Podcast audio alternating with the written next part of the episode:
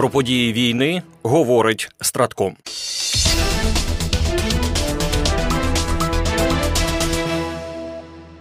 Ввечері 14 січня над Азовським морем повітряними силами збройних сил України були збиті літак дальнього радіолокаційного виявлення та повітряний командний пункт. Воїни повітряних сил збройних сил України знищили ворожий літак дальнього радіолокаційного виявлення А 50 та повітряний пункт управління противника Іл-22. Дякую повітряним силам за чудово сплановану та проведену операцію в Приазов'ї. Слава Україні! Повідомив в своєму телеграм-каналі головнокомандувач збройних сил України генерал Валерій Залужний. Цією операцією збройні сили України написали нову сторінку у військовій історії. Бо, як зазначають експерти військового порталу Defense Express, до цього часу ніхто і ніколи не збивав літаки дальнього радіолокаційного виявлення, оскільки вони намагаються триматися подалі від переднього краю і не заходити у зону дії ППО. А від нападу винищувачів їх захищає супровід. Щодо А 50 то у РФ декларують його можливості бачити цілі на дальності до 400 кілометрів, і не лише повітряний, а й навіть наземні. Окрім того, в Москві вихвалялись тим, що А 50 наводить зенітні ракети від С 400 Нагадали у Defense Express. Згідно відкритої інформації, до 14 січня на озброєнні повітряно-космічних сил РФ перебувало всього 9 літаків А 50 Вартість такого судна становить 330 мільйонів доларів.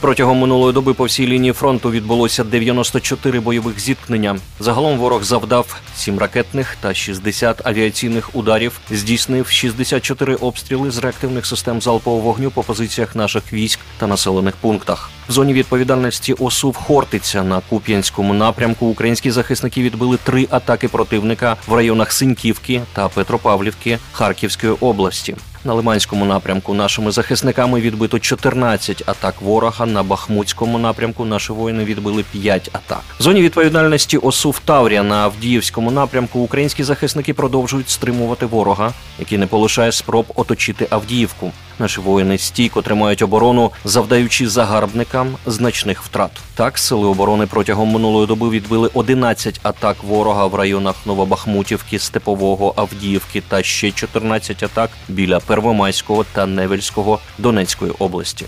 Російські окупанти все частіше відмовляються гинути за недолугі цілі свого лідера на війні в Україні. Тому командування ворога вирішило вдатись до експерименту з додаткових видів стимулювання, які спотворюють відчуття реальності та ведуть до загибелі російських солдатів. Так, за наявною інформацією особовому складу 108-го десантно-штурмового полку, 7-ї десантно-штурмової дивізії систематично видають наркотичні та психотропні речовини. Ці препарати призводять до ейфорії та притупляють біль. Солдати, які їх вживають, легше погоджуються на участь у так званих м'ясних штурмах, не побоюючись поранень та загибелі.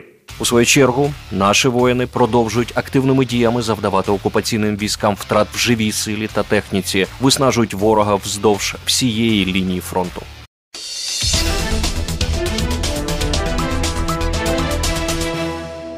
Цієї зими ціллю ракетних ударів російських окупантів є не енергетична інфраструктура України, а об'єкти оборонно-промислового комплексу. Однак загроза для нашої енергосистеми зберігається. Про це в інтерв'ю РБК Україна розповів представник головного управління розвідки Міністерства оборони України генерал-майор Вадим Скібіцький. На сьогодні основні зусилля РФ зосереджені на знищенні наших інфраструктурних об'єктів. Це насамперед об'єкти нашого оборонно-промислового комплексу, штаби, системи управління та окремі підрозділи, які розміщуються на лінії фронту, зазначив він.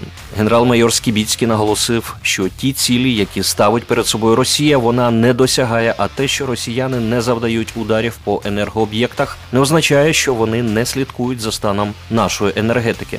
Росіяни визначили найбільш критичні об'єкти, які можуть бути уражені саме ракетним озброєнням, а також безпілотними літальними апаратами, розповів представник української розвідки.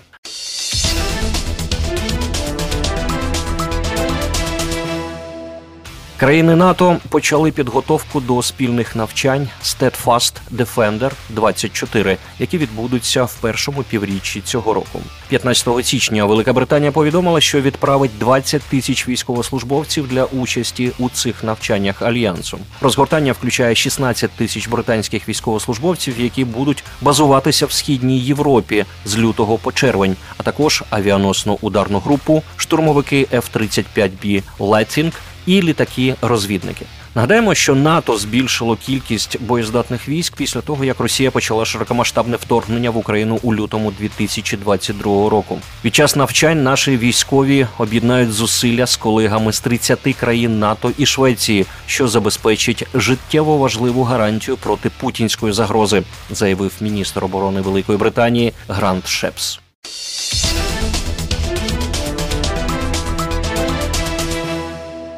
Естонія підготувала план стратегії для країн заходу, розрахований на три роки, щоб допомогти Україні виграти війну. Про це повідомив естонський громадський мовник. Документ, який підготувало Міністерство оборони Естонії, призначений для всіх країн-учасниць формату Рамштайн. Він стверджує, що за умови консолідації зусиль західних країн від кожної з них знадобиться невеликий внесок у перемогу України.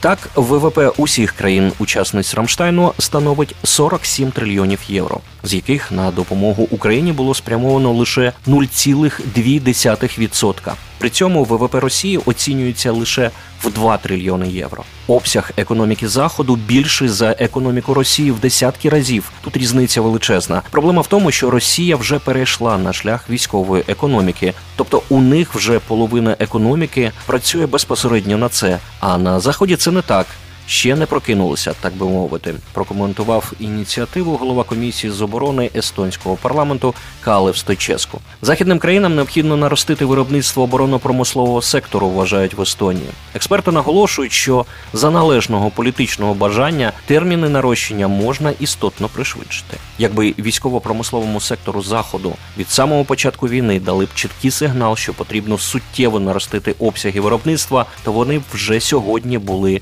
зовсім іншими, заявив директор міжнародного центру оборони та безпеки Індрик Каник.